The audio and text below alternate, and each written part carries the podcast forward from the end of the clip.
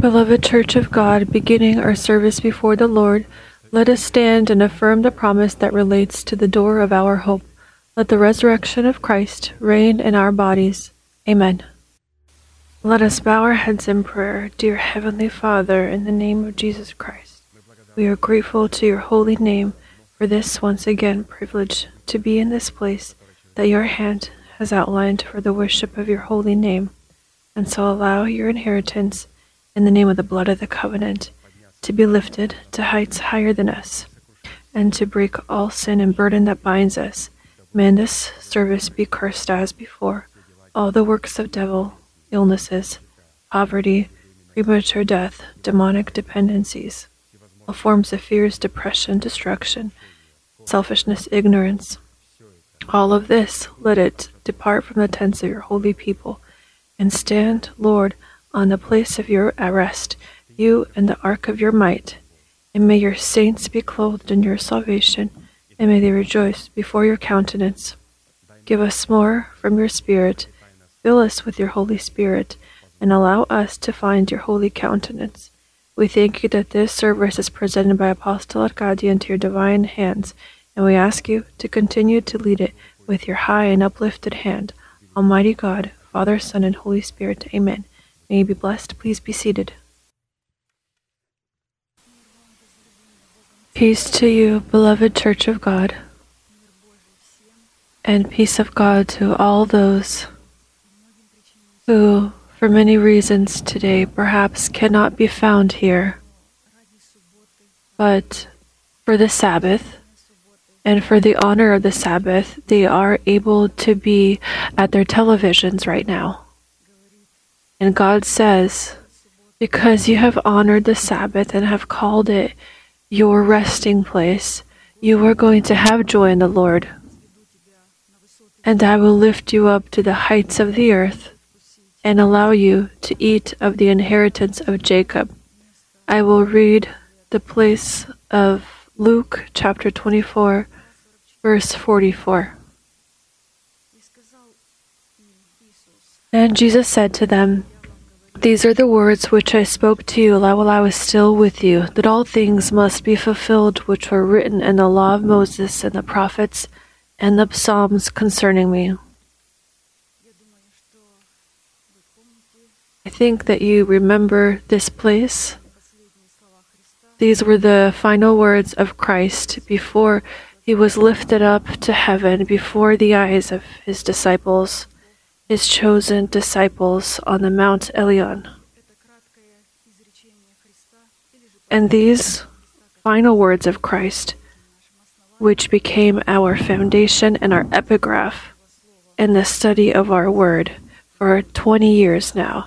And I look at this as, as it being even further, specifically this epigraph and studying the Psalms of David. We hear how our pastor, Brother Arkady, reminds us that Christ, it was intended for him to suffer and to raise from the death on the third day.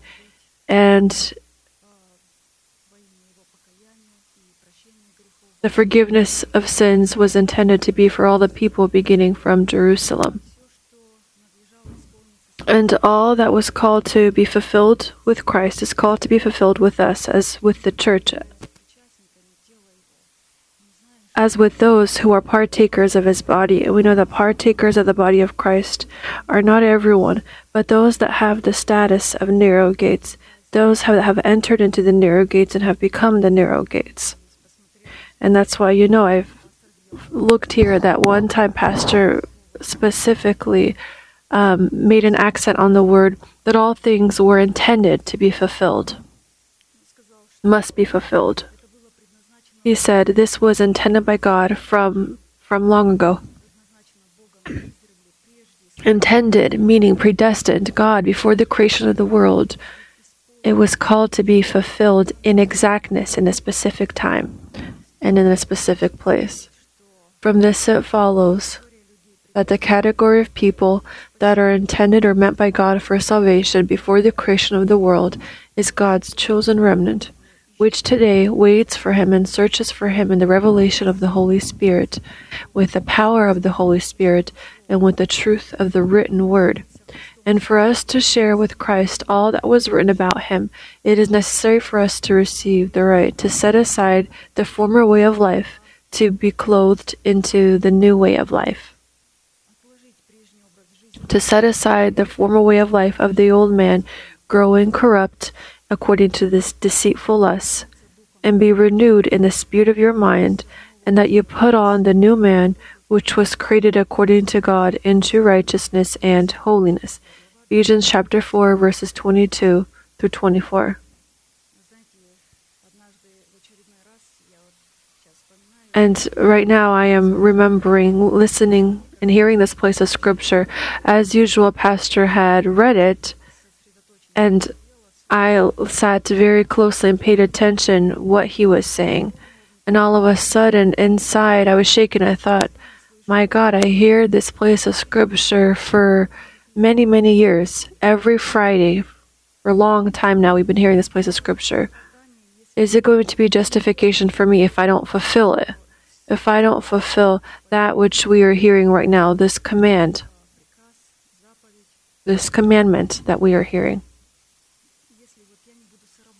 If I don't collaborate with that which what with that which what which I hear, or if I perhaps demonstrate some kind of laziness or neglect, will there be justification before God? Of course, there will not be. You know, I physically feel the pain even when I just simply think that very soon there is going to be that day, that hour when the Lord is going to take off from many saints this decaying body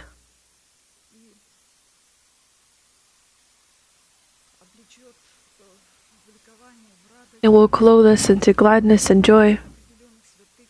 Certain saints, those who have been victorious,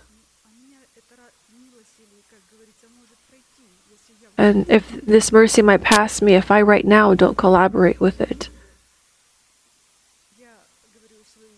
That's why, again, I'm talking about my thoughts in this moment. When I had thought about this place of scripture, I, I decided I'm going to listen intently, not just to listen, but to also fulfill it as we read that this is our mutual calling and commandment that continues to knock and to be uncovered for us from the series of many sermons of our pastor, Apostle Arkady, in which we hear about three fateful, commanding, and foundational actions. I speak of this with joy because not all have an apostle who is living, but we do have one.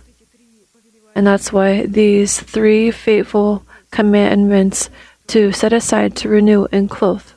And I know we have covered each each verb individually. We've stopped to study clothe, but Pastor always highlights that we are called to look at them together because we must every day set aside, and every day we must refuse something, to die to something, to not turn back, to take something off ourselves. So there is daily sanctification to which we're called to commit, to renew every day because God is renewed continually, and therefore we are called to be renewed continually.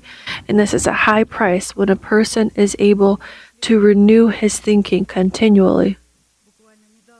Not too long ago, I was remembering about listening to the last sermon when our pastor had spoken, Brother Arkady about our predestination in Christ Jesus that we were created for good works. And what's interesting is that he has shown that in order to renew our thinking, there is a high price that must be paid. It's not just that I've renewed my thinking and I am now continually hearing correctly. There is a price that must be paid. And he said, for the blood of Jesus Christ to be able to cleanse us from dead works, our heart, our thoughts, of course, our words, that it is necessary for us to apply effort to continually ponder upon what is spiritual until this becomes our sweet state, our desired state. You remember this, and this is a price. This is a price to continually renew. This means that we must continue apply some kind of effort, diligence, until it becomes the sweet state, desired, good, our state, our thinking and our state, and of course, to be clothed, which we have been talking about, to clothe our bodies into the new man. Here we demonstrate that we are continually looking upon the invisible, upon that which the Lord shows us in Christ Jesus. We call the inexistent as existent, and we consider ourselves dead to sin. And this is an important state. From these, as Pastor says, these three fateful actions, from this will depend our fate in the future. To set aside, to renew, and to clothe this will determine if we will turn ourselves into vessels of mercy or vessels of wrath, or rather, will we perfect the salvation that is given to us in the format of a deposit or in the format of a seed, or will we waste it, because of which our names would forever be blotted out of the book of life? For us to not have this decree upon us, we must know and remember that salvation is conditional. What does it mean that it is conditional? When pastor says that it is conditional, it means that it has certain conditions and not those conditions which we together want to select in order to be saved. Meaning, I'm going to do something, and in this way, I am going to be saved before God or before people. Not those conditions that people give us, whom God has not sent or those who uh, select for themselves their own teachers, but those conditions spoken by God which we hear from the lips of his messengers, from the lips of the apostle, or from the lips of prophets, who has the right to take the thoughts of God from the heart of God, because God, He is this thought, and these thoughts are found in the heart of the Heavenly Father and to whom God declares to this prophet, he passes along these conditions for our salvation, so that salvation could be fulfilled in its fullness completely. That's why, for a span of many years now, we are looking at different proverbs, events, and again, this is the language of God. This is how God speaks to us in allegories, proverbs so that the mind of a person, the intellect, does not understand. Because here we need our heart. And Pastor shows us the conditions, how to how the name of God most high, with this name we can destroy the power of death in our bodies in the face of the old man, so that then we can cast him overthrow him into hell, and in place of the power of death, in place of this power of decay, illness, we can build up the power of life and resurrection. We wait for this, and I just want to say that God, as the Lord and ruler of His word, will absolutely immediately fulfill all of that which He has spoken, all of that which He has promised, and He will deliver us from the difficult slavery that we are in, because He is our deliverer. Today, I want to remember and remind us about this astonishing name of God, Deliverer I think you've already understood because you remember when Pastor had shown again who God is for us. As God our deliverer this brought us to to amazement because every time we looked at a certain truth when he began to show us something new, a new portion, a new name of God. Lots of powers were revealed, lots of interesting uh, portions, the beauty that was shown to us, we witnessed. And no one had ever spoken or heard about this before or read about it. In this revelation that we had heard, it was given exclusively to us. Right now, I am not talking for so that you understand for us as for our church. I am talking about for us. This is all of those who has an ear to hear. Jesus often said, "He who has an ear, let him hear." This could be people on planet Earth from different from the whole earth and whoever has an ear to hear this revelation which we hear which we are continuing to hear let him hear therefore i would like to read as Pastor provided definition to the name of God, deliver. This brings me great rest, inner peace, and I think to you as well when you proclaim proclaim this. When I proclaim it, I say it so that all of heaven, earth, and hell can hear it. And of course, first and foremost, my essence, because you all and I do have a heaven, earth, and hell in my essence, and they need to hear who God is for us as our deliverer. First, He is the leader of our covenant. the covenant which we receive, eternal, firm, immutable covenant that we receive. He is the Redeemer from the captivity of sin and death. He is the Savior of our body. He is the protector from the wrath of God, meaning from His own wrath, He protects us. Because God's wrath burns on the old man. That's why in the beginning we say that we need to set aside that former way of life, to refuse this old way of life, to reject him from us.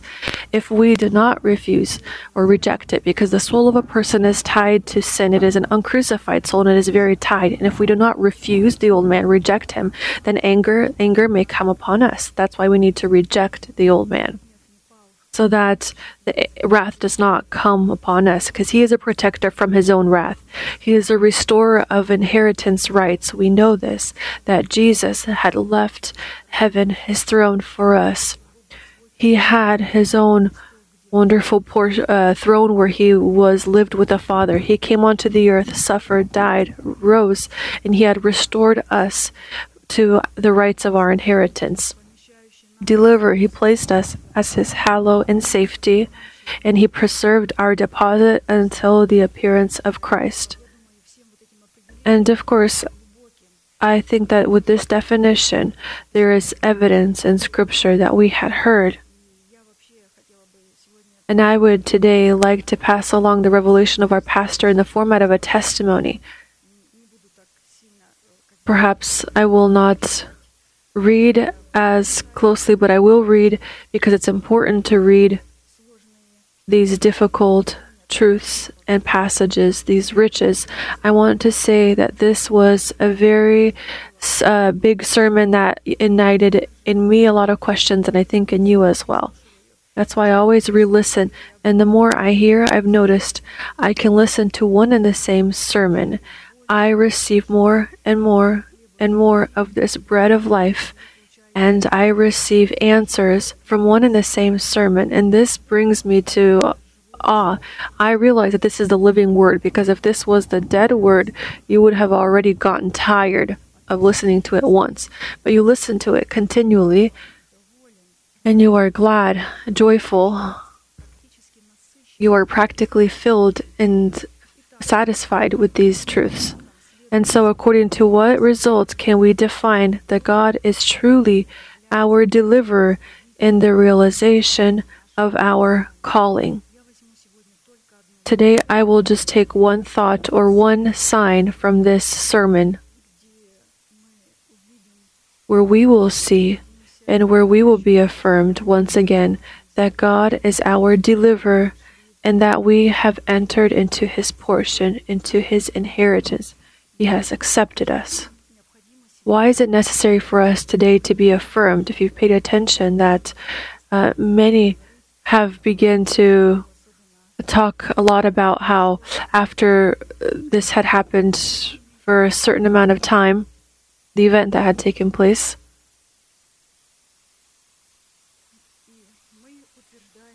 and we are affirming that word that we have previously heard. And you know what I've paid attention to? I've paid attention to the fact that many saints say, We have begun to understand certain truths, and this brings us joy. I also understood it this way, and this gave me joy up until a certain time. And then I began to notice I see these truths, but I don't see anything in myself. I want to see them a, a transformation in myself.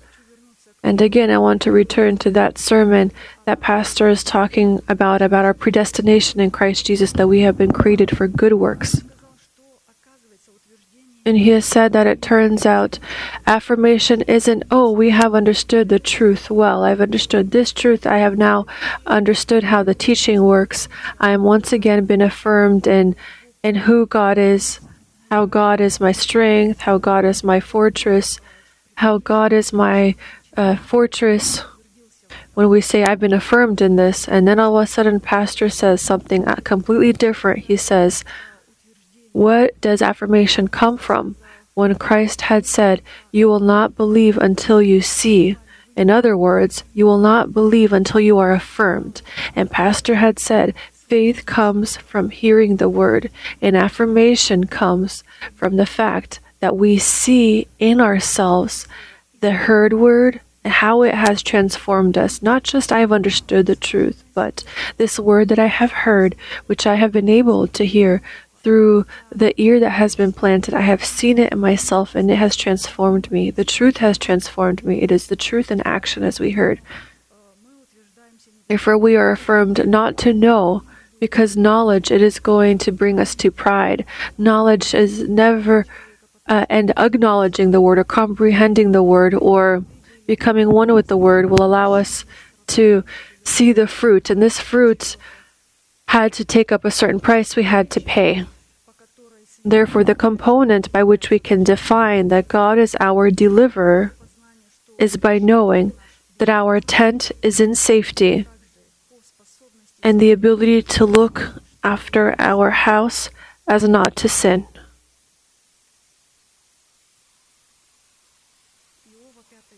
Job chapter 5, verses 17 through 24. Behold, happy is the man whom God corrects. Therefore, do not despise the chastening of the Almighty. For he bruises, but he binds up. His wound he wounds, but his hands make whole. He shall deliver you in six troubles, yes, in seven no evil shall touch you.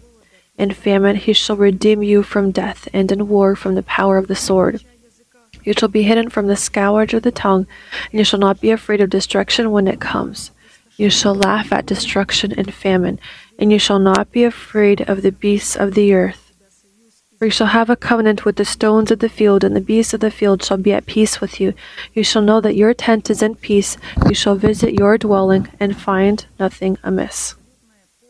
So, this is the absolute full truth, and this is the language of God with which God speaks. Therefore, just to read it, it is impossible to understand. The knowledge that we can receive that our tent is safe and we can look after our house so as not to sin will come to us through chastening from the Almighty or admonishment admonition which will consist of a punishment of a kind which will either which we will either accept or reject.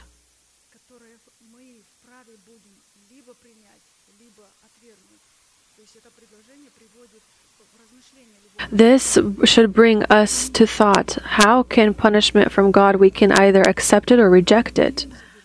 The admonition of the Almighty given to us by means of a special kind of punishment is called to save us in six troubles so that in the seventh trouble evil does not touch us. We must verify ourselves to check ourselves for the fact that God delivered us from the seven troubles that exist should be done according to the six signs below. So if we and we see these six signs, if we have these six signs and we see them in ourselves, we are going to see them. We are already affirmed.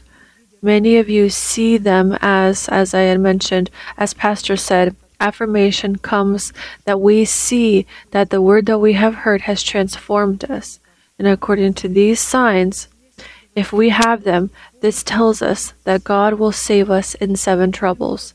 During the time of the hunger, God will deliver us from death. At war, God will deliver us from the hand of the sword. Third, we will get the ability to hide from the scourge of the tongue. Fourth, we will not be afraid of devastation when they come. We will laugh at the devastation and hunger, and we will not be afraid of the beasts of the earth.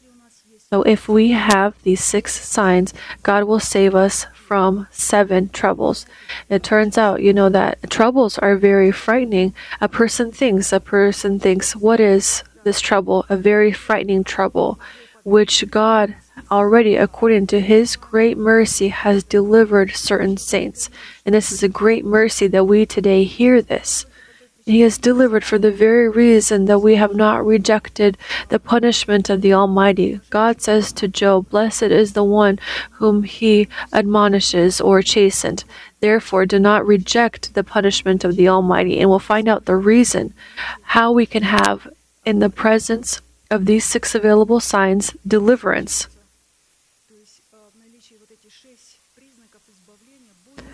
The reason why we can have six available signs of deliverance will be the fact that we will have an alliance with field or the stones of the field. and the field animals will be with us in peace, or the beasts of the earth will be with us in peace. You know, we want to right away in advance remember what pastor had talked about because sometimes you ask a person he says remind me remind me remind me and i'll tell you I if i remember this or not i know that pastor has already spoken this sermon perhaps me to at least first show you from from behind and then we will go in sequence according to the questions that pastor had presented this is a very interesting sermon. This was in January, January 3rd of 2020. You can hear it. And I want to say that the book of Job, on its own, the book of Job is a coded book. It is a sealed book, hidden book from the ordinary intellect and mind. Not even just for the ordinary intellect or mind, but those people who think that they have a status of a high status of a theolo- of a theologian. For them, all of the truth is closed off. All of the Bible is the thoughts of God, completely enclosed. It is sealed. No doctors of theology can uncover it. This is Logos, it is not Rhema. And someone must unseal it for us. According to the great mercy, we have had it unsealed. God has given us each definition. He has shown it, uncovered it, the proverbs and allegories. Because as we heard, God uncovers this to his disciples. And from afar, I will uh, just talk about it briefly.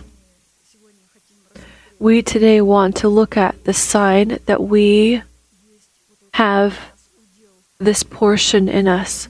The Lord is our deliverer. We have entered into this portion.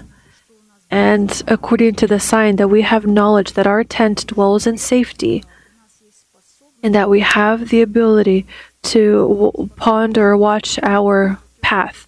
And Pastor said that knowing that our tent is in peace is knowing that our body is going to be in safety. We will receive knowledge that our body is in safety.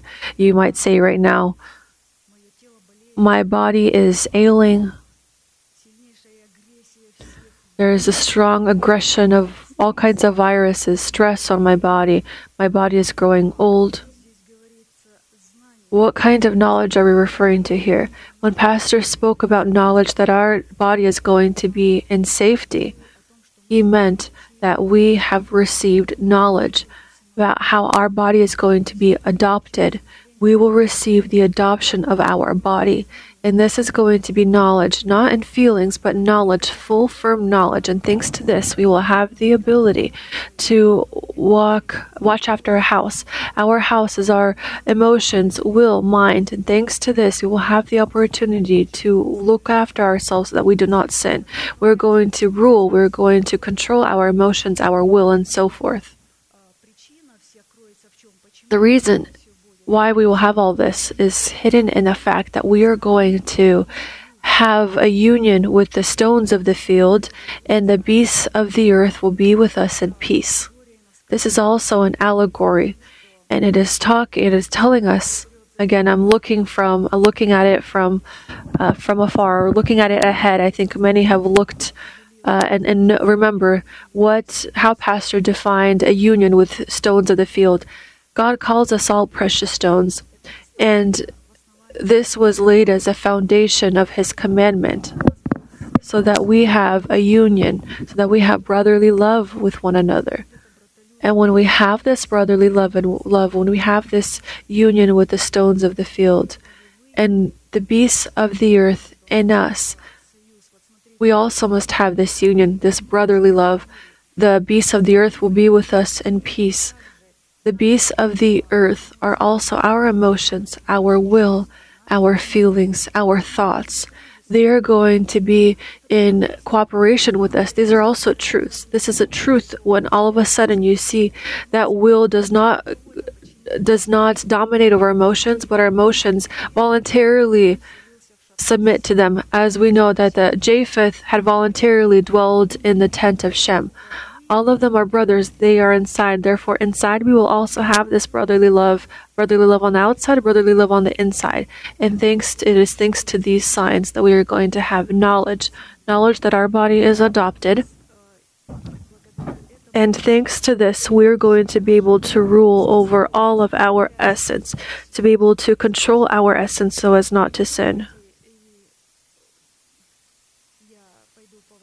And I will go through the questions because God said to Job, Do not reject the punishment of the Almighty. Do not reject it, the correction, the punishment, because we might accept it or we might reject it. But here it talks about the power of the cross of Christ. With regard to this, there is a series of questions that arise, answering which will allow us to have the full knowledge, this faith, this information, and the most strongest weapon that you have is when you have information. And we have information that our body it is going to be adopted. This brings such comfort. Whatever happens, you know that you have already received the adoption of your body, thanks to which you have the capability and you can verify the ability to rule over all of your essence. You hold all of it. And this rulership comes because we have brotherly love. We are able to stoop down to one another's level. We have a union with the stones of the field, with the precious stones, with our brothers, sisters. We have this peace. We can uh, wait for one another. We do not slander one another. We do not pass along rumors. We are not hypocritical toward one another. We begin to rule and uh, rule over ourselves, and there is this union in us where we are able to control all of the spheres of our essence. They are involuntary dependence.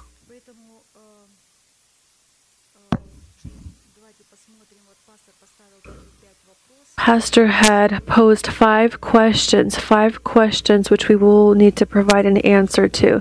And I will read the first question What seven troubles will we get rid of through admonition received from the Almighty through the punishment. If you remember, in six troubles he will save us, in the seventh, evil will not come upon us. Only after, Pastor said, only after we are able to define these seven troubles, we will receive the opportunity to understand the punishment that the Almighty will send us. Because first we need to define what these seven troubles are because only through admonition received from the Almighty in the format of a punishment that is understood and accepted by us in our heart, we will receive the opportunity to collaborate with God from the deliverance of the seven troubles. And God will receive the basis to free us from these seven troubles. In Scripture, the seven troubles which we must be rid of you know, they are the subject of the hatred of God. God hates these seven troubles. And therefore, to collaborate with God in deliverance from the seven troubles, we need to despise them, just as God had despised them. Let me read this place, Proverbs chapter 6, verses 16 through 19. And I am astonished when the Holy Spirit unites us. How was Pastor able to find this place? We just had read about uh, in Job. He says that in six troubles, God will save you, but in the seventh, the evil will not come upon you. And all of a sudden, Solomon writes, These are the six things that the Lord hates. Yes, seven are an abomination to him a proud look, a lying tongue, hands that shed innocent blood, a heart that devises wicked plans, feet that are swift in running to evil, a false witness who speaks lies, and one who sows discord among brethren. As always, we see that this is an allegory and a proverb. Here are seven a proud look, a lying tongue, hands that shed innocent blood, a heart that devises wicked plans, feet that are swift in running to evil, a false witness who speaks lies, and one who sows discord among brethren. You know, today the whole world cries from these seven troubles. The whole world cries. They despise this. And not just the whole world, but the whole religious world. And the religious world not just cries, they are not even in agreement with this. They say, well, this is this is hell. They they say, no, we don't have any hell in us. If you have discovered this hell in you, then oh well, we don't have this kind of hell, they say. But the thing is that God tells Job and us that in six troubles he will save us, and in the seventh, evil will not come upon us. Meaning, it, we will not endure any kind of evil. Because when there is someone that sows falsehood among the brethren. When this is sown, what happens? There is hatred. What is hatred? Hatred is murder. It is the murder of our brother, and these people do not inherit the kingdom of God. That is why in six troubles he will save it, in the seventh, evil will not come upon us. Based on the meaning of this parable, for God to deliver us from the seven troubles that the wicked and lawless people carry, we will need to get rid of these troubles within our essence, the carriers of which are our uncrucified flesh, which is reigned by sin in the face of our old man. It turns out that these seven troubles are found in our essence in the face of our uncrucified soul, behind which stands reigning sin in the face of the old man. In Scripture, the number seven is an image of either the fullness of righteousness in Christ Jesus, made dependent on the truth of the Word and the Holy Spirit revealing the truth in the heart, or the fullness of. Let's look at the number seven as an image of the fullness of righteousness. There are many, Pastor has shown before. In Scripture in general, there are lots when we talk about the number seven, this is the fullness of righteousness. An apostle John in Revelation 5 6 says, We will first look at seven as the fullness of righteousness. It is also present in us. And I looked, and behold, in the midst of the throne and of the four living creatures, and in the midst of the elders, stood a lamb as though it had been slain, having seven horns and seven eyes which are the seven spirits of God sent out into all of the earth. So this is seven, the fullness of righteousness. In this place of scripture, there is the whole reigning teaching of Christ present. Because when you look at uh, this, John says, The Lamb stood, you will see the teaching of baptism. The Lamb that was pierced, pierced on the northern side. Pierced is the doctrine of laying on of hands and he who has seven horns, it is the doctrine of eternal judgment, and seven eyes is the doctrine of resurrection from the dead. This is the fullness of righteousness that is found in us. Let us look at the fullness of wickedness that is made dependent on reigning sin and trust in our own reasonable or rational capabilities. Apostle James also says, or excuse me, Apostle John, John in Revelation 12:3, and another sign appeared in heaven Behold, the great fiery dragon, having seven heads and ten horns, and seven diadems on his head. We have now seen that seven is not just the fullness of righteousness, the fullness of Christ, but it is also the fullness of the beast. And you know that the seven evil spirits enter a person when he has not labored to fill himself with the truth of the reigning teaching. He has cleansed himself, perhaps sanctified somewhere. Or when he was born again, a person uh, is cleansed, but he has not filled himself with the truth. Not just a person who fills himself by reading the word, there is order that is necessary. There's a foundation, the truth of the reigning teaching. And in this emptiness, which he did not care to fill, there were seven evil spirits that entered. A conscience cleansed of dead works, without bringing into it the fullness of the commanding teachings of Christ, is the worst thing a person can afford, since such a state opens a free entrance into our nature of the seven most evil religious spirits of seduction. When an evil spirit leaves, an unclean spirit goes out of a man, he goes through dry places, seeking rest and finds none. And he says, I will return to my house from which I came. When he comes, he finds it empty, swept, and put in order. Then he goes and takes with him seven other spirits more wicked than himself, and they enter and dwell there and the last state of that man is worse than the first. So it shall also be with this wicked generation. Matthew 12, 43 through 45. Thus, seven troubles determine the internal fullness of the state of the uncrucified soul of a person doomed to death. At the same time, it should be noted that until we understand the essence of the disaster that live in us in seven troubles and we are not delivered from them, the seven troubles that are outside of us cannot be our enemies, but most likely they will be our allies. First, we must be delivered from this fullness of wickedness. We have seen that there exist seven troubles in us. This is the uncrucified soul, behind which stands the old man, and behind the old man stands all of hell. And all of this is inside of a person, and there exist seven troubles outside of us. These are carnal people, wicked, lawless, religious, and the whole world that has fallen, the fallen angels, fallen demons. These are outside of us. Now that we know the essence of the seven troubles that determines the state of the uncrucified soul of a person who is dependent on his people, his father's house, and from the corrupting desires of his soul, let us turn to the second question. You know, Pastor did not uh, de- grow deeper into the details of these seven troubles. Perhaps we want to talk about them more specifically, but I think that we heard this list of these seven characteristics or seven troubles as we had read. Each of us has discovered that we were met with these troubles before they are very familiar to us. We were met with them in ourselves and also in those surrounding us.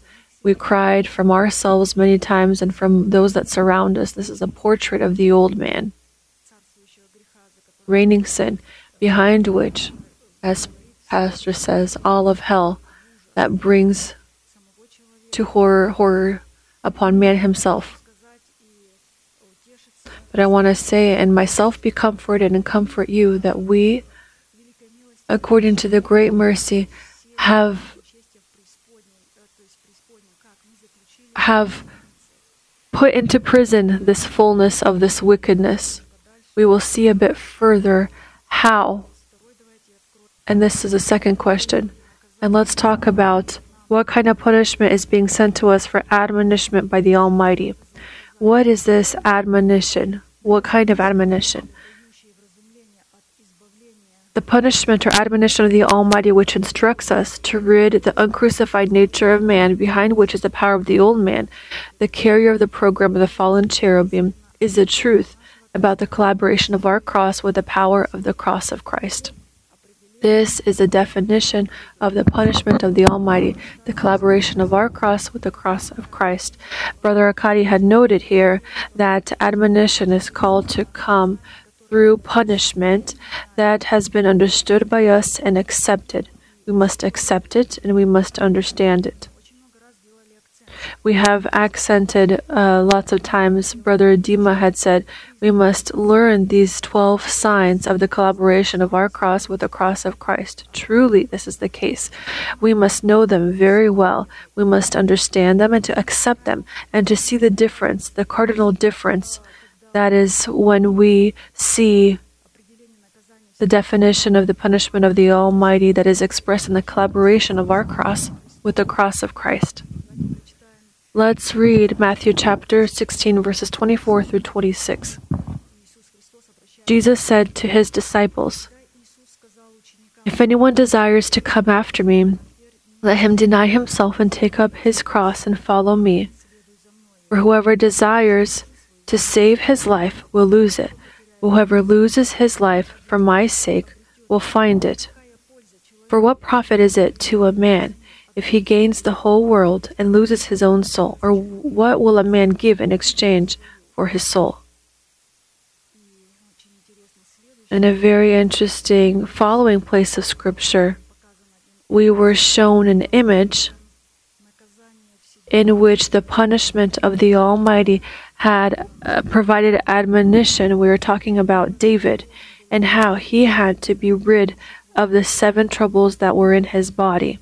David, just like us, had these seven troubles, but how to be rid how do we be rid of these seven troubles? Let's look at it in 2 Samuel chapter 21 verses 1 through 9. There was a famine in the days of David for 3 years, year after year.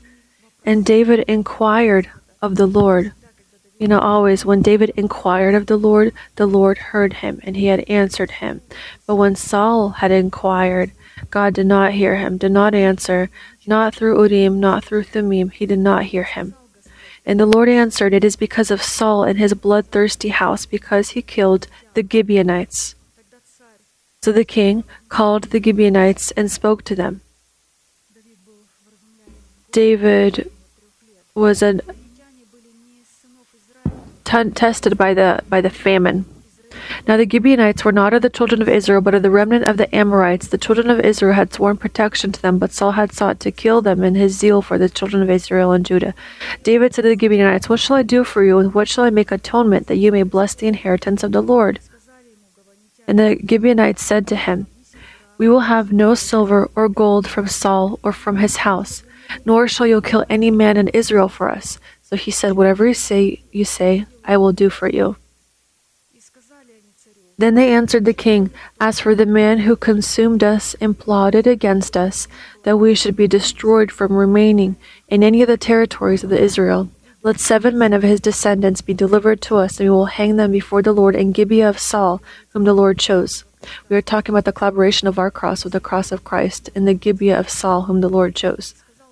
And the king said, I will give them. But the king spared Mephibosheth, the son of Jonathan, the son of Saul, because of the Lord's oath that was between them, between David and Jonathan, the son of Saul.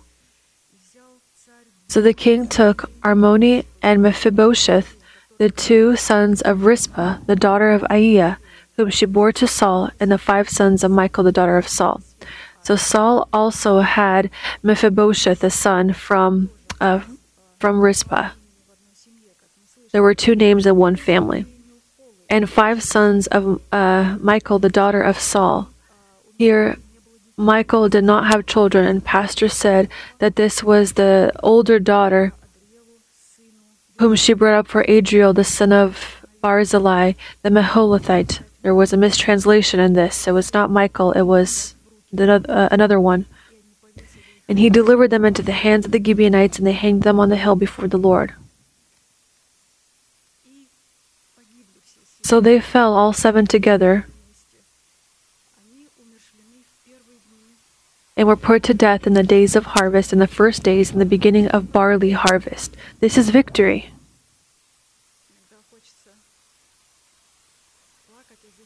Sometimes we want to cry, but here we have to rejoice. The Holy Spirit had shown an astonishing image in the face of our uncrucified soul. We see these were two sons of Saul and five of his grandchildren they seems like we're so close. The Saul and David, we see all of this in our essence. We look at this all in all in our essence. The power of death, it must be overthrown into the underworld, and it is written, and all seven together had were put to death, which we have talked about. They are put to death in the days of harvest, in the first days, in the beginning of the barley harvest and we know what the barley harvest is. This is the door of our hope. This is the time in which our body must be adopted by the redemption of Christ. When the body of Christ, the earthly body is transformed into heavenly, or when what is perishable turns into imperishability, when mortal turns into mortality, before the Lord returns for his saints, we need to right now, today, or already, many of you already know this and have done this, you must bind. Bind these seven troubles, this fullness of wickedness, the uncrucified soul in yourself, and hang it on the hill before the Lord, so that at the beginning of the barley feast, before the beginning of the week, God could fulfill His work and conclude it. If we don't do it today, if we don't bind or tie in ourselves, this means that God will not have the opportunity to overthrow the power of death. The power of death is found in this fullness of wickedness, the seven troubles, and we need to bind it, tie it up. Pastor very beautifully had written about this, and I couldn't take it out. When he had highlights this, he says, In this event, seven people from the tribe of Saul represent the seven troubles living in the human body. Considering that David was a successor of the kingdom of Saul, the punishment of the Almighty was directed to the kingdom of Saul, whose successor was David. And in order to save David from the seven troubles remaining in his kingdom from Saul, God instructed David with hunger, or rather, um, had provided admonition through hunger. And it says, he delivered them into the hands of the Gibeonites, and they hanged them on the hill before the Lord. So they all fell, all seven together, and they were put to death in the days of harvest, in the first days, and the beginning of the barley harvest. This event says when and in what way our bodies will be delivered from the seven troubles that represent the power of death in our body, and in its place, the power of life will be erected. So only when these seven troubles inside of us are going to be hung before the Lord. Only then God will be able to fulfill his deliverance on the cross. Blessed is he who underst- whom the Lord corrects and therefore does not reject the punishment of the Almighty. Do not reject the power of the cross of Christ, for we know that it causes wounds, but it also binds them up. We then see his law. He, according to his law, died. It says, Cursed is he who hangs on the tree he according to the law had risen. Same thing must happen with us. These seven troubles, they highlight this fullness of wickedness in our body in the face of the old man living in our body. How do we hang him in ourselves? After we came to power over our perishable body, we became the successors of the kingdom over which our mind reigned over, behind which stood the power of the seven troubles. Now we reign over it. Now we have begun to reign over our body, no longer our mind, our soul. Earlier, our mind reigned in our body, and our corrupt desires, our lusts, unnecessary thoughts, which we wanted to be delivered from. Uh, today, this no longer exists. Therefore, the Lord begins to provide admonition through punishment. We have come to power and we need to be delivered from something in our body to tie up the old man. And I know that many saints often say, Will show this or tell us in practice. How do we in practice tie these seven troubles? In practice, this is when we give up all the members of our body over to the weapons of righteousness. When first, before, our tongue spoke words of unbelief, perhaps uh, words of unhappiness lies, but today it has become meek, bridled. This is a member of our body.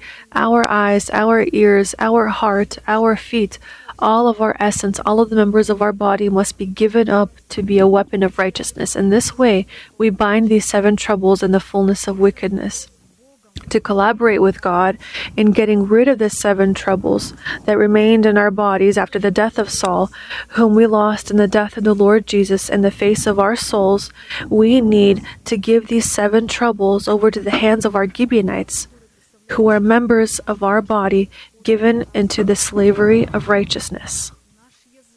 Our tongue in the face of the Gibeonites given into the slavery of righteousness, confessing the faith of God abiding in our hearts in the adoption of our Gibeonites, will give God the foundation to deliver us from the power of death in our body in order to build up the power of life. Because as we heard, the Gibeonites, they were those people that were not from the people of God. They were not from the people of Israel. They were from the remnants of the Amorites. They were, we'll say, from that which is in our body, and we don't need to be rid of this because we have given our members over to being weapons of righteousness. And our Gibeonites, what have they begin to do? They begin to chop wood, to carry water. They begin to care for the purity of our temple. We understand this. That's why we need to abolish the authority of Saul, our mind. And they, as we heard, there was a symbiosis. I think this is a word familiar to everyone. We've all heard about it. And Danik on Pastor had talked, uh, Danik on Friday had talked, we didn't have enough time to finish. And I just just want to remind once again, given the fact that right now we are talking about the Gibeonites, who they are in our essence, that these are the members of our body, which must be given up over to be weapons of righteous, weapons of, of our body, members of righteousness. On Friday, if you remember, we talked about the building of ourselves into the bronze sea. And if you remember, who had carried the water? The Gibeonites had carried the water.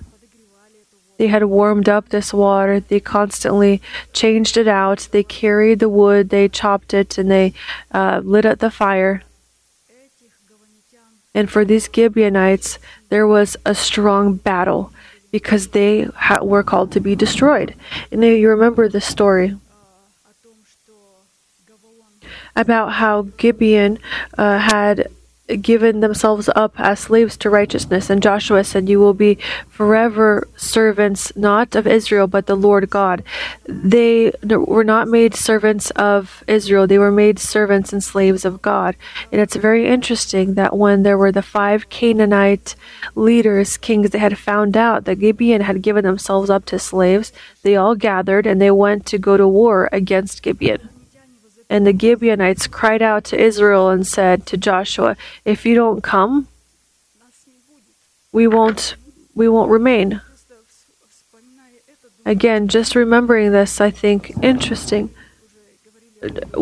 Joshua, we've already talked about this. Uh, during our cell group, we had talked about this. Imagine all night, Joshua with his whole army, they went all night. They grew tired. And now, coming into Gibeon, to the morning, the five Canaanite kings with the large armies they went against Israel. And Pastor writes this was one of the most decisive battles in the land of Canaan in which God physically had partook, partaken in this.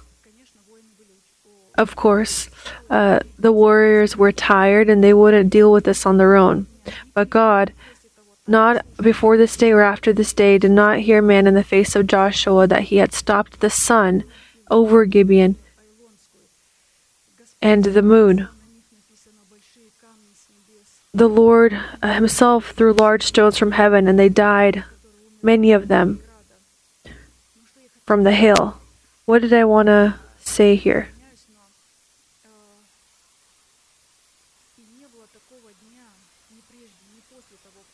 And there was no day before or after in which the Lord would hear the voice of man, for the Lord fought for Israel. I want to say that here it is written that the Lord fought for Israel, not for Gibeon. You'll say, well, what had happened? There was a symbiosis. Gibeon became Israel. They became Israel. That's why the Lord viewed them as the Gibeonites or the members of our body. And at the level of Levites, they were constantly in the temple. So the members of our body given over to being members of righteousness, which we are doing today, we can constantly be found in the presence of God already through our proclamations, through that which we look at, through that which we hear, through that which we do. That's why God cares very closely for the Gibeonites, and from them a lot had depended. For when our tongue was not given over to being a member of righteousness, it did what it wanted, spoke as it wanted, and it did whatever it pleased. And now we have begun to proclaim the faith of God. What do our Gibeonites preach, or rather proclaim today?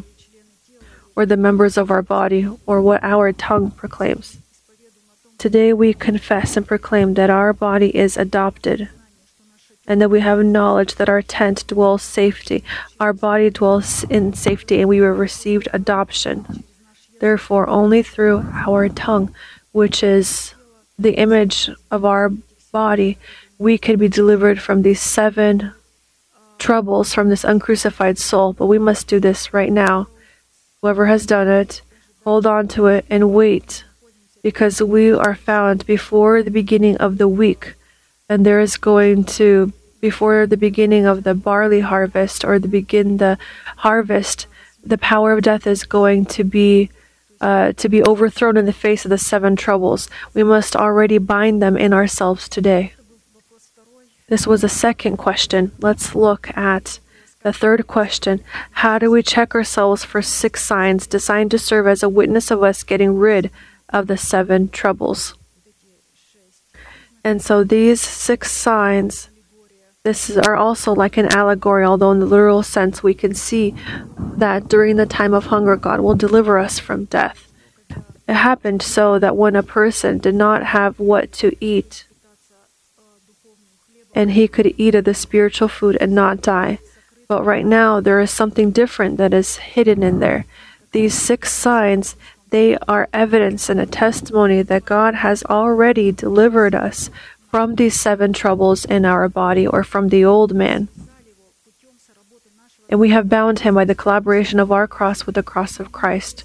We have not rejected the punishment of the Almighty. The punishment of the Almighty do not reject we have not rejected this, and therefore now our tent dwells safely. We have knowledge that our body is safe, it is going to be adopted, and that we have the capability to rule over our house, to rule over our emotion, our will, our thinking, our mind. And in this, our Gibeonites help us. They help us rule all the members of our essence. First sign, during famine, God will deliver us from death. We must see all of these in ourselves and be affirmed, as we mentioned. Affirmation occurs from that which we hear. And that which we see inside, that the word that we have heard has transformed us.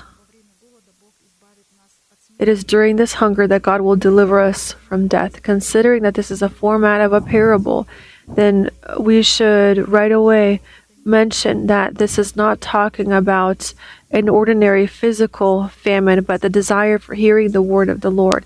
Amos chapter 8, verses 11 through 14. Behold, the days are coming, says the Lord God, that I will send a famine on the land, not a famine of bread, nor a thirst for water, but of hearing the words of the Lord. They shall wander from sea to sea, and from north to east. They shall run to and from, seeking the word of the Lord, but shall not find it. In that day the fair virgins and strong young men shall faint from thirst. Those who swear by the sin of Samaria, who say, As your God lives, O Dan, and as the way of Beersheba lives, they shall fall and never rise again. This was the decree of God. And the deliverance from death during hunger does not affect the wicked and lawless people or in the environment of the chosen remnants of God. So the wicked and the lawless, as Pastor had said here, they are not going to be delivered from death during hunger. They are going to die. Although they might be found amid the chosen remnants, they might be found somewhere. It's as if they hear or don't hear, but they shall not die. And the reason is is that they are not going to understand. They will not want to understand. They won't hear, they won't see, and they won't understand what is happening. And Jesus said, Many are called, but few are chosen. It's important to note. But they will not understand this because they have filled all the churches, and there were the churches as God's chosen remnant, and our church, there are no such people but if they are, they are either going to change. I'm talking about the, we don't have wicked, I'm talking about lawless. I hope that this is what Pastor says. Well, let's go further. Deliverance from death during hunger will give, be given to that category of people who can live in the devouring fire, which they will perceive as the coolness of the day. For David did not die during hunger, three years there was a hunger, a famine year after year, and it says that he did not die. On the contrary, the category of people who are David, who is David? David is beloved by God. That's why we together are beloved by God, and God says, Beloved by God, they shall not die amid this devouring fire of holiness when there is going to be this punishment, they shall not die in the devouring fire. Let's read Isaiah 33, verses 14 through 16. The sinners in Zion are afraid. Fearfulness has seized the hypocrites. Who among us shall dwell in it with the devouring fire? Who among us shall dwell with everlasting burnings? Today we know that it will be holiness. We have this holiness. we don't have this tolerance to sin. We have holiness and the fear of the Lord. Now we are talking about those people who can live among the devouring fire of holiness. This is he who walks righteously and speaks uprightly, he who despises the gain of oppressions, who gestures with his hands, refusing bribes, who stops his ears from hearing of bloodshed, and shuts his ears from seeing evil. He will dwell on high. His place of defense will be the fortress of rocks. Bread will be given him. His water will be sure. God is going to lift up his, his Zion and lift him up, you know where? And at the rock, at the rock that is higher than us, which we pray at before service. He will take us up to this promise, and from this position, He will give us the bread of life, this living revelation, and the water will not dry up. These people are going to be filled with the life of God. And if you have seen the sign in yourself, you have been affirmed. If you have seen that it is in you, that during, as we said, during the famine, God is going to deliver us from death. Furthermore, in war, God will deliver us from the hand of the sword. I am talking about the first sign. We're called to see in the fact that right now we're not talking about spiritual we're talking we are talking about spiritual hunger. When a person leaves church when he says I have not received anything, I have not heard anything, this means that he is not in a very good position. He doesn't see that there is a kind of food, a kind of riches that are going that are placed on our table and we are called to accept and thank God that God has delivered us from death. On the second sign, God it says God will deliver us from the hand of the sword in war. Again, we're not talking about literal war and not literal physical sword, but the spiritual sword, uh, spiritual war with wicked and lawless people who are in the midst of the chosen remnants of God. The swords of the wicked and lawless with which they resist of those that feared the Lord. Both have swords. These are their own interpretations of prophecies that express their own desires, that which we have heard. These are dead works. They kill people. But we know that the swords of the saints will be stronger they're going to cover the mouth of the wicked. Look at how they will do that. Psalm 63, verses 8 through 9. David says, My soul follows close behind you. Your right hand upholds me. But those who seek my life to destroy it shall go into the lower parts of the earth. They shall fall by the sword. They shall be a portion for jackals. But the king shall rejoice in God. Everyone who swears by him shall glory. But the mouth of those who speak lies shall be stopped. Psalm 63, verses 8 through 11. And we have been taught how to swear by the name of the living God. Because as soon as there's some kind of a thought, a rebelling thought that comes, or from the outside, someone is going against us, we're talking about cardinal people who begin to speak something against, we can say, As the Lord lives and as my soul lives, this evil will not come upon me, and let this not be with me. We are called to momentarily resist, at that very moment, resist it and with the name of God. Take a look. David had said, Those who swear by him shall glory the Lord will, glo- will bring glory upon the person who will take the name of the living God and says, As the Lord lives, and blessed is my protector, let this evil not come upon me, or let this not be with me. Because this is war, it's a spiritual war, and the Lord will deliver, deliver us by way of our resistance, so we must resist.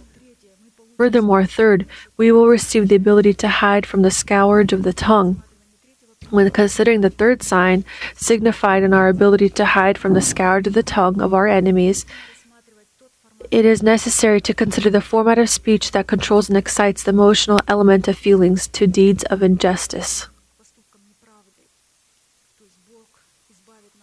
The Lord will deliver us from the scourge of the tongue of this pride of these kind of people.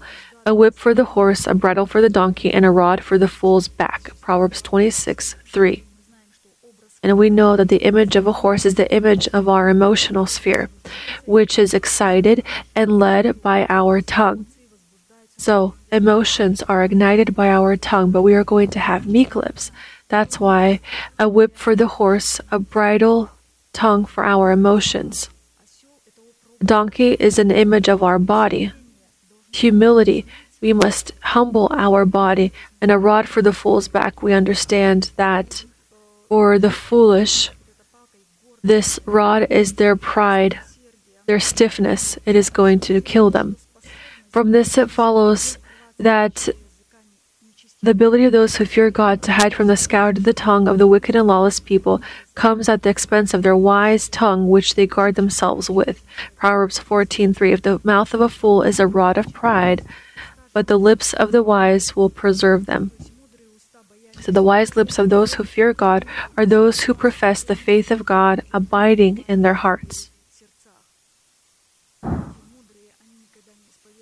Those that are wise, they never talk, uh, they proclaim the faith of God. They never talk about or they never express their anger. Scripture says, while angry, do not sin. Therefore, a meek lips is a punishment for our emotion. What kind of emotions? Our emotions that grow resentful, they have bitterness. Therefore, we need a meek tongue so that they protect. They protect our horse or our emotions. That is written here. A whip for the horse. So meek lips are going to protect our emotions. We might simultaneously forbid them, and we can simultaneously, with meekness, humble them and protect. And this is all talking about our tongue. If we have meek, wise lips, we will be able to rule. And if we have this, this means that we have seen the sign. This means that we have been affirmed because again affirmation comes from that we see how the word that we have heard has transformed us. We have been redeemed. Furthermore fourth we will not be afraid of devastation when it comes. When considering the fourth sign indicated in our ability not to be afraid of devastation when it comes we should consider shipwreck in faith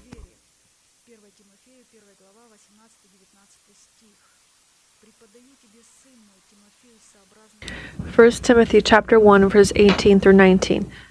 This charge I commit to you, son Timothy, according to the prophecies previously made concerning you, that by them you wage the good warfare, having faith and a good conscience, which some, having rejected concerning the faith, have suffered shipwreck.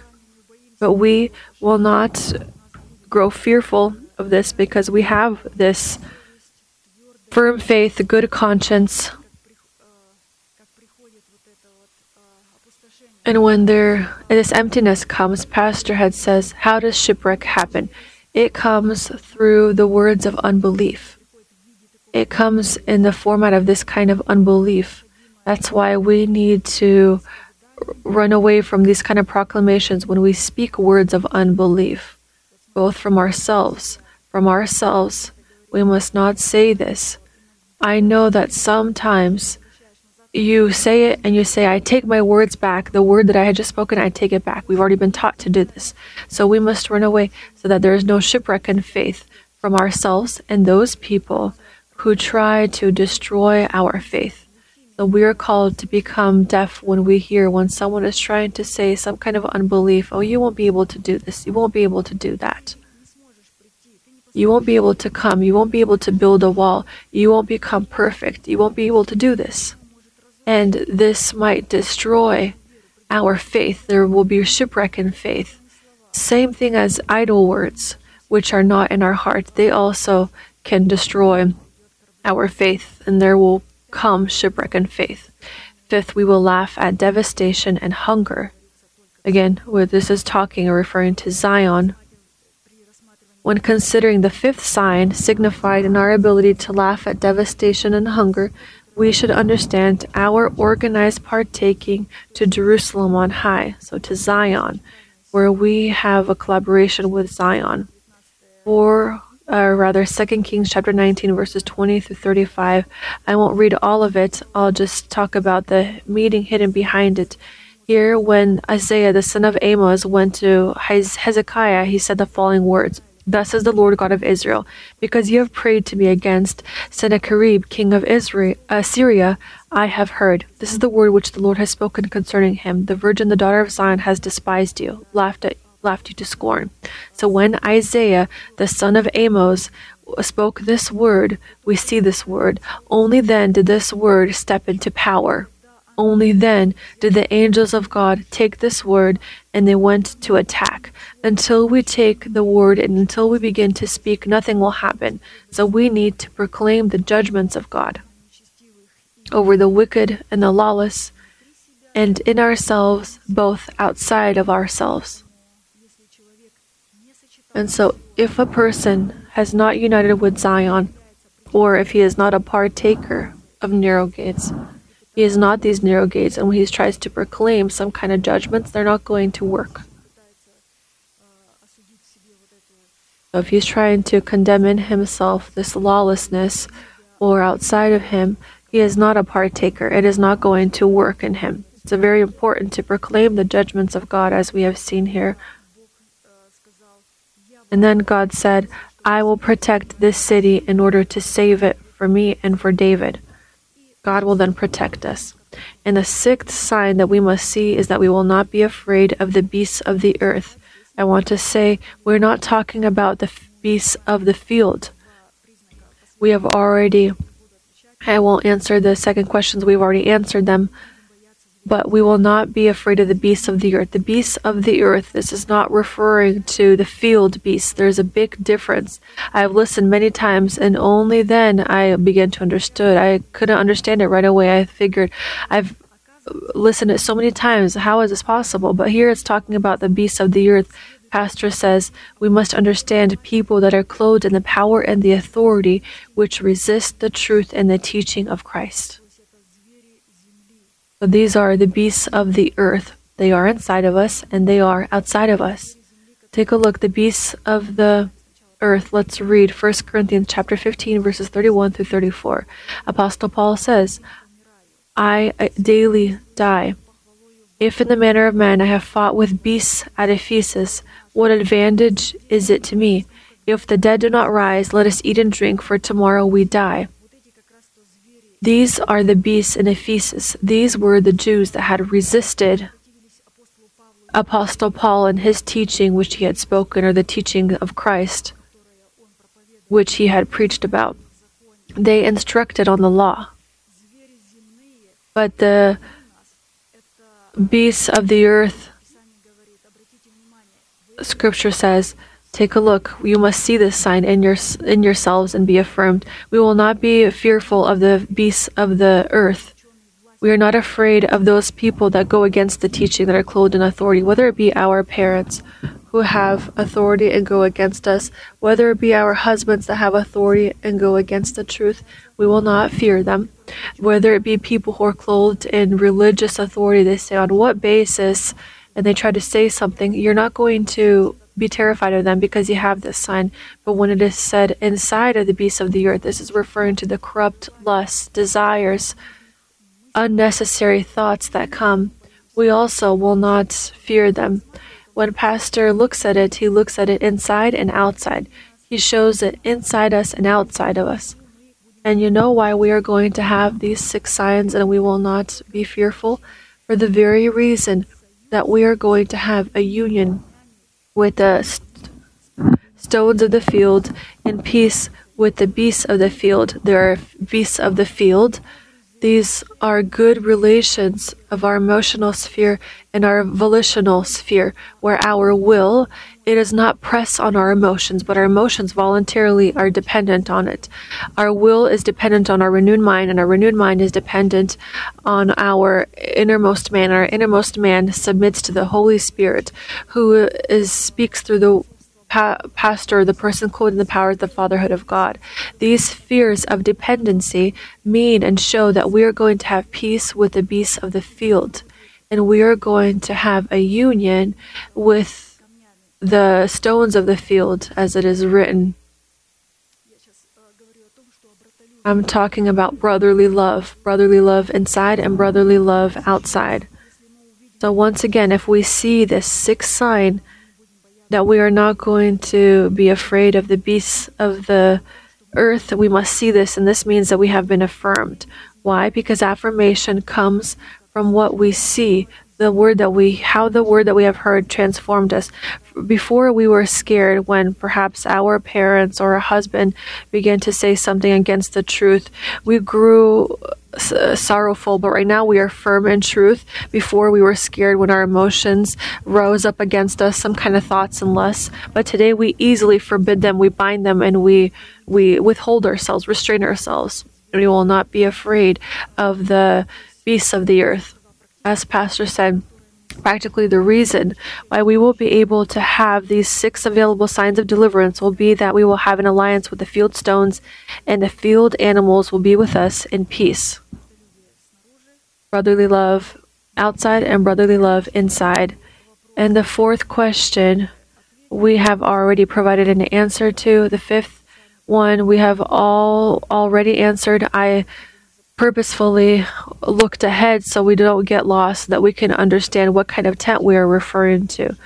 Because a tent is our body, and we are going to have knowledge that in our, our body will be safe, that our body has received the adoption. We receive knowledge that our body is going to be adopted. Adopted. Now we are not afraid about what will happen to it because it has already received adoption. We have knowledge because of the fact that we are able to rule over ourselves. And we right now are going to pray, and I want to just say that when God had spoken to Abraham and he turned to Abraham, he said, Abraham, I am your shield. Your reward is very great. I am your God who has brought you out of the Ur of Chaldeans to give you the land in your possession, this body so that you can rule, so that you can receive knowledge that the body, it is now yours, and that you will receive this adoption. And Abraham had said to God, Lord, how will I know that I'm going to have dominion over this earth? How am I going to have that my tent will safely? How am I going to know that my body is in safety and that it is going to be adopted? And God said to him, a contractual covenant. He says, Bring to me a three year old heifer. So bring me your will and place it before me. Bring me the four year old lamb. This is our emotions, our feelings. And bring me a three year ox, a three year old ox, this mind. These three animals, bring them, cut them in half, and bring them before me and my fire is going to go through them and will separate the substance of the soul from the substance of the spirit, because this was the essence of Abraham. He had to receive the inheritance, receive knowledge and affirmation that his body will receive the adoption. He also knew about this promise just as Job had known about it. He also had understood this punishment and was admonished, admon, admonished by God that this separation was called to occur, so that our car, our carnal capabilities or the capabilities of our soul could be made dependent on our new man. And today we have this. Today we see this, and today we understand this based on the image of Abraham, the image of Job, where we have seen that God had admonished Job and had shown him how important it is and you recall what state Job was in at that time, and God had said to him, You are going to have knowledge that your tent, your body is going to be in safety. Job said, On what basis? I am all leprous, I am sick. But Job, he did not he did not do this. He could have, but he did not. And Job had received the opportunity to control his whole essence, his emotion, his will, his mind. Fully, he could uh, control himself. And had asked Ruvim from another sermon, or not even from a sermon. This is I want to share as a testimony that we all hearing from time to time we listen to the archive and listening to the archive of our pastor long ago when he was talking about the book of Job. There is a certain place, this is Job chapter 38. If we can uh, post it, it is in this moment when God had asked Job a question. He said, Stand and gird yourself as a man. I will speak to you and ask you, and you answer me. And when God began to ask question, Pastor said all the questions that God had asked Job, Job began to see in himself. Can you imagine? It turns out what we are, have talked about, what is affirmation? Affirmation is and comes from when we see that the word that we have heard has transformed us and God is speaking to him and Job had seen this in himself. What did Job do? He says, I put have placed a finger on my lips. I will no longer speak. I have seen it all. The Job had understood the parables very well, the allegories. And when God said to him, Have you ever in your life given a command to the morning? Or have you shown the dawn to know its place, so that it may take hold of the ends of the earth, and the wicked be shaken out of it? So that your It takes on form like clay under a seal and stands out like a garment. From the wicked their light is withheld, and the upraised arm is broken. And Job listened. He said, Of course, every morning I give this command to my morning. Because he said that it's exactly the same thing that we have said today. Because look, we are proclaiming this before the beginning of service. We proclaim this continually when we are speaking, Let the resurrection of Christ reign in my body. Or when Job said, But I know that my Redeemer lives, and he in the last day will restore my my my body, and then with my eyes I will see God, not eyes of another, but my eyes will see him. He had spoken this. And when he had talked about how have you pointed or commanded the morning since your days began? that it can grasp the ends of the earth. The ends of the earth is our body that is found in the commandments of God, boundaries of the commandments. He says, Job, your body is in the boundaries of the commandments, and you have shaken the wicked, these seven troubles. This is what Job had seven, and God. This is what God said to Job that you will deliver it of six troubles. Yes, the seventh one shall not come upon you. This fullness of wickedness. He says, You've already shaken it, for you have shown the morning since your days began its place and caused the dawn to know its place that it might take hold of the ends of the earth, and that your earth, your body, like clay under a seal, and stand out like a garment, could be clothed in multicolored garment. Job became a clay in the hands of God.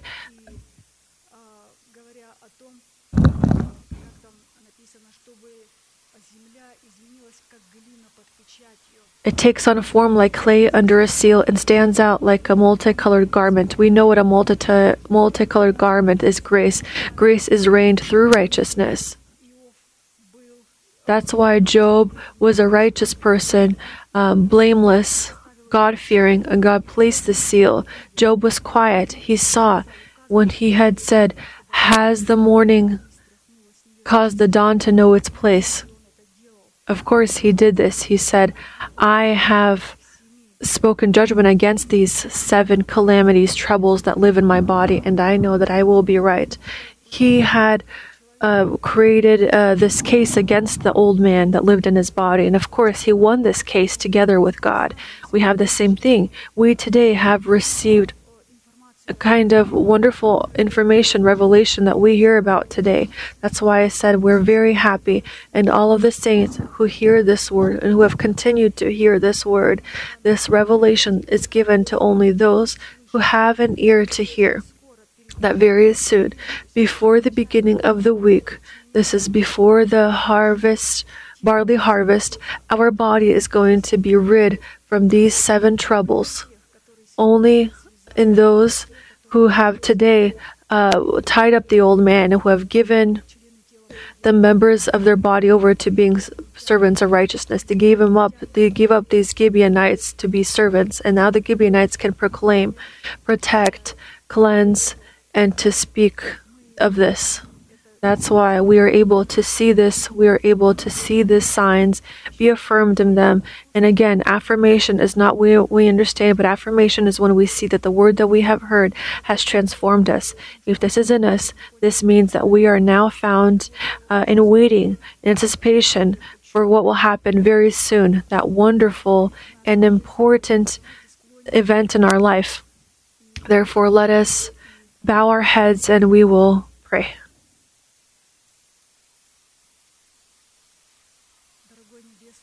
Dear Heavenly Father, in the name of Jesus Christ, we are grateful to you for this great privilege, opportunity, this wonderful portion to be found upon your holy place that your holy hand has outlined. We thank you that this place is called your place, and it is uh, fearful because here your fear is present, your holiness is present, and your trembling.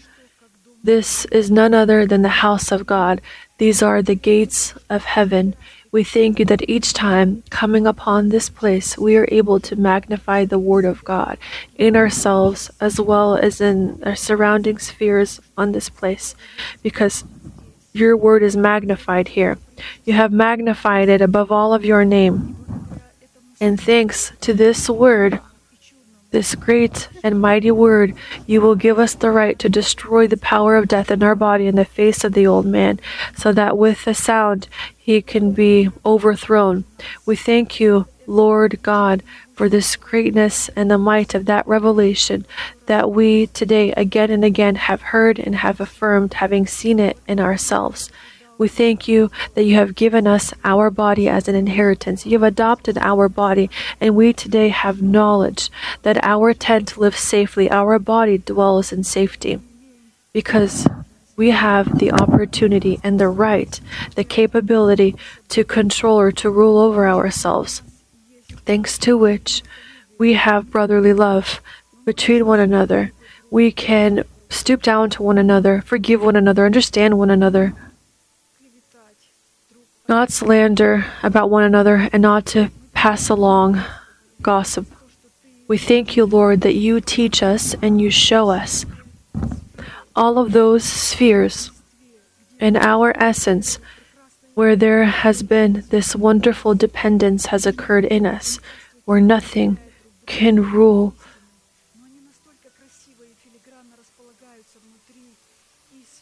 These truths that are found in us, they are found in in in great authenticity. And we thank you for that great foundation that we have. And that on this foundation we build our building. We thank you heavenly father that we are able to be affirmed. That you have said that our bliss is in us not refusing punishment. And we have not refused it. And we have accepted this we are in the right to reject it, but we have not rejected it. We thank you that we are able to collaborate our cross with the cross of Christ, and we thank you that through your cross we have been delivered from these seven troubles, from the fullness of wickedness. You have delivered us, and we have seen this, we have understood this. We have today bound this power of death behind which stands the old man and reigning sin, all of hell. And we wait for that wonderful day, that coming, that week at the beginning of which you have said that according to your word, the power of death will be destroyed in our bodies, and that which is perishable will be clothed in imperishability, and that which is mortal will be clothed in immortality. We thank you for our fellowship. We thank you for those wonderful revelations that we receive through our pastor, through our father, through the prophet, to whom you have entrusted all of your thoughts, the thoughts of your heart. We thank you that he has passed along and will continue to pass along, and we ask you of his soon return upon this place so that we can again and again hear that word, those revelations that you have prepared for us, for your church, for the church of the final days. And we thank you. We thank you immeasurably for your greatness and your might of those truths that we hear and that we continue to hear. And may he be blessed, and may we be blessed, and may we be obedient before your countenance and those commandments so that we are able to fulfill them, so that we do not reject them, so that we can collaborate with these truths. We thank you, our God, our Almighty God, wonderful, and we bow down before you, our Almighty God, Father, Son, and Holy Spirit. Amen. Our Father, which art in heaven, hallowed be your name. Your kingdom come, your will be done on earth as it is in heaven. Give us this day our daily bread, and forgive us our debts as we forgive our debtors. And do not lead us into temptation, but deliver us from the evil one. For yours is the kingdom and the power and the glory forever. Amen. And we will conclude with our unchanging manifestation. Now to him who is able to keep us from stumbling and to present us faultless before the presence of his glory in unblemished joy. To God our Savior, who alone is wise. Through Jesus Christ our Lord, be glory and majesty, dominion and power, both now and forever. Amen.